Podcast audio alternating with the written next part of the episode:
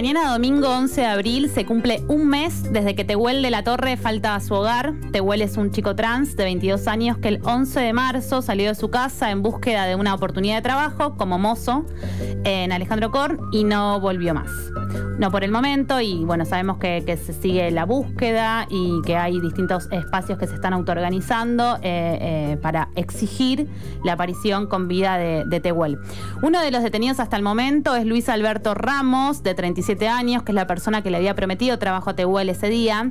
En la casa de Ramos eh, se encontró luego con, el, rastrillaje restos de celular y ropa que corresponde a Tehuel.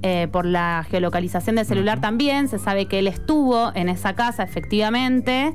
Hubo un segundo detenido, que es Oscar Alfredo Montes, que es un vecino y, amigo de, este señor Ramos. ¿Pero eso cuándo pasó? ¿En esta semana? No, la semana pasada. Ah. Eh, sí, fue como una de las últimas novedades, digamos. Eh, que lo que pasó es que se contradijo con sus declaraciones y demás, y fue la segunda persona detenida, pero ninguno de los dos hasta el momento quiere declarar, por ende no se puede avanzar más allá para saber eh, nada, qué pasó con Tehuel. Bueno, la semana pasada recuerdan que hablábamos con Félix, eh, nuestro invitado, exactamente. Eh, hablábamos un poco como sobre cómo se había abordado mediáticamente este tema. Sí. Y, también cómo se ha profundizado en ese abordaje mediático sobre la vida de Tehuel, datos que no son relevantes para el caso, eh, e incluso también no se ha respetado la identidad de género de Tehuel.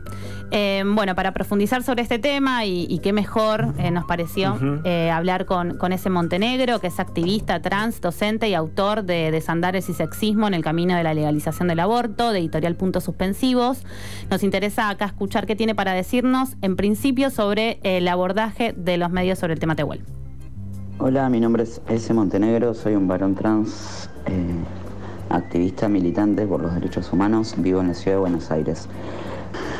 Eh, es una situación crítica por, dos cuestiones. Primero, por un lado, porque muchas veces en los medios de comunicación se ha violado el derecho a la identidad de Tehuel, se lo ha nombrado en femenino, eh, se lo ha nombrado por su nombre anterior, eh, pero además arrastra también otras prácticas, por decirlo de alguna forma, morales, que ponen en tela de juicio su integridad en relación de, sí, no sé, consumía no drogas, eh, eh, porque él eh, no tenía un trabajo formal, como siempre revictimizando a la víctima.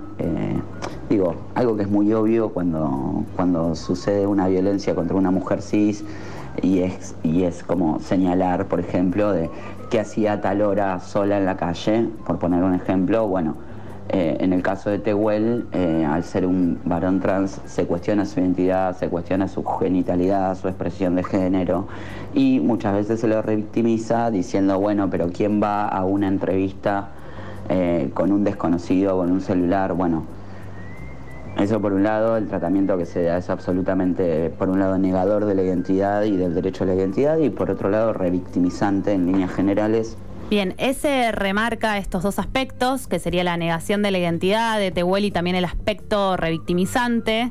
Em, una situación similar, eh, ya lo hemos visto, ¿no? En cómo se trata una situación similar a esta en personas género, es decir, y aclaramos si alguno no sabe, son aquellas personas cuya identidad de género se corresponde con la que fue asignada al nacer.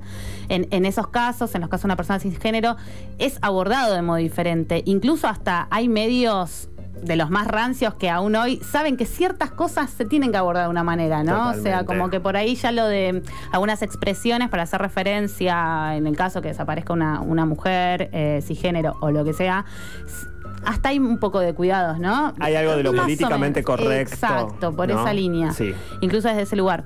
Bueno, para seguir escuchando a ese que, tiene, que, tiene muchas, muchas cuestiones para compartirnos, eh, vamos a escuchar un segundo audio donde profundiza sobre uno de los puntos claves, decíamos recién entonces, la negación de la identidad de género de Tehuel el aspecto revictimizante, pero hay otro punto que tiene que ver, que lo hablábamos también la, semana pasada con Félix Laurí, que tiene que ver con las posibilidades de trabajo regular, de trabajo no precario, que hay para las personas trans, travestis y no binarias. Escuchemos qué tiene para decirnos.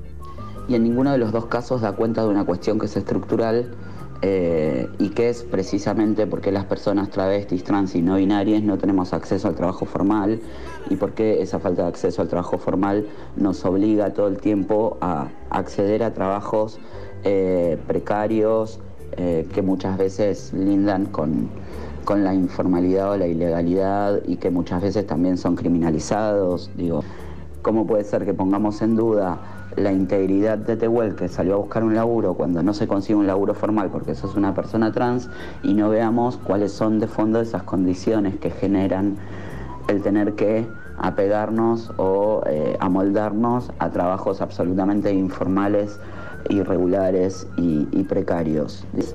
Y por esto mismo es que las comunidades travestis, trans y no binarias venimos reclamando una ley nacional de inclusión laboral travesti trans. Eh, para poder ingresar a un sistema de trabajo formal, acceder a una obra social, acceder a condiciones de contrato que no sean eh, desmedidamente desiguales eh, o que no continúen precarizando nuestras vidas, que nos faciliten un recibo de sueldo para poder acceder a no sé, un, contrato de alquiler. Digo, el trabajo formal implica la mejora en condiciones de vida de manera amplia. Bueno, escuchábamos eh, lo que comentaba ese, ¿no? O sea, la, necesidad y, de, cuestionar lo que hay de fondo, que pensar qué trabajos posibles hay, eh, o sea, o, suponemos que el único trabajo posible es el precarizado, el irregular, porque en definitiva de fondo, para pensarlo de Tehuel, también es importante incluir este aspecto, esta mirada, eh, que, en realidad es una de las luchas que viene llevando hace, hace mucho tiempo adelante el colectivo trans travesti. Y aparte, hay que decirlo, ¿no? Tehuel estaba yendo a una entrevista, hago comillas, laboral un domingo a las 4 de la tarde. Totalmente. Como ese es un poco el encuadre, ese es un poco el momento en el cual empieza a ocurrir el, mm. todo este proceso de la eh, desaparición. Sí, lo que se mencionaba recién como condiciones estructurales, ¿no? Creo que eso mm. tenemos que tener en cuenta. Y además, el decreto sobre el, decreto de cupo laboral trans no, alcanza, ¿no? Totalmente. Sí, sí, sí. Y no llega a todos, digamos, eso también hay que decirlo. Eh, eh, no llega cuando me refiero también hablo de lo profundo ¿no? del país en donde existen también y están habitando todos esos territorios las identidades trans y en donde efectivamente se sabe que no llega a todos este, este decreto. Sí, sin duda. Bueno, otra de las cuestiones que, bueno, también, nada, seguir visibilizando esta, esta necesaria y urgente reclamo por una ley nacional de trabajo trans y travesti, que es lo que mencionaba ese. También conversamos eh, con él sobre el abordaje mediático, que era lo que veíamos recién, y también pensar sobre cómo se está abordando este tema, que me, interesaba y saber qué, tenía para decirnos este tema en organizaciones feministas, espacios políticos y demás, y cómo se está, cómo se está acompañando también la búsqueda de, Tehuel y el reclamo de su aparición, ¿no? Bueno, escuchemos qué tiene para decirnos sobre este punto y también sobre la necesidad que, que se incluya en la agenda también estos temas. Escuchemos como si no aparece la persona trans ahí, esto no es un reclamo del conjunto de los movimientos sociales feministas y LGBT. Entonces todo el tiempo tenemos que estar eh, poniendo el cuerpo literal para que la gente entienda la especificidad de esta violencia. Eh, y lamentablemente eso lo podemos pensar dentro de, de lo que se entiende como cisexismo en general, que es la violencia específica que jerarquiza a las personas cisgénero, las pone por encima, como que sus experiencias de vida son mejores, más reales, más verdaderas, que la de las personas travestis, trans o, que no nos identificamos con el género que nos fue asignado en nacer. Ese cisexismo es estructural y ese cisexismo también es parte de los movimientos feministas, transfeministas e incluso LGB. Digo, no es que hubo una salida en bloque de nuestros movimientos a reclamar la aparición de Tehuel. Instalar este tema como parte de una agenda nos está costando un montón.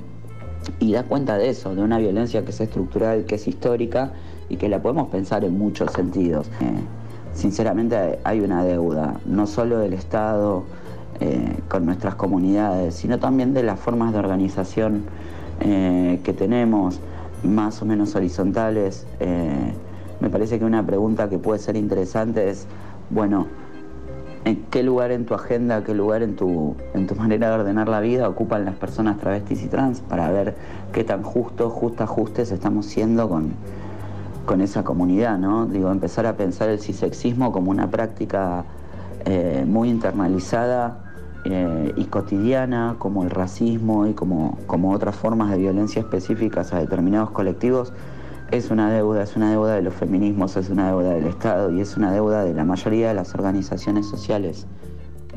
Bueno, clarísimo, ¿no? Lo que lo que nos plantea, lo que nos lo que nos plantea ese Montenegro también como esta idea del cisexismo como una mm. práctica internalizada, estructural, estructural y la pregunta que, debemos hacerlo debemos hacernos de los movimientos feministas eh, que tiene que ver con qué lugar ocupa nuestra agenda, ¿no? La vida de las personas trans travestis, eh, que me parece que es bastante necesario eh, y creo que este tema cristaliza un poco eso, ¿no? O sea, el, caso de Tehuel. Y es una interpelación también a nosotros mismos, que somos personas cis, ¿no? En donde me acuerdo cuando empezó toda esta la visibilización en las redes, porque bueno, Instagram sabemos que se consume un aspecto inmenso de nuestras vidas, que la placa decía compartí como estaba ¿no? el rostro de Nahuel, la ilustración del rostro, de Tehuel, perdón, eh, compartí como si fuera como si fuera cis, ¿no? Y había ahí como una interpelación justamente, yo creo, a usuarios de esa plataforma y nosotros que lo somos y que somos personas cisgénero, también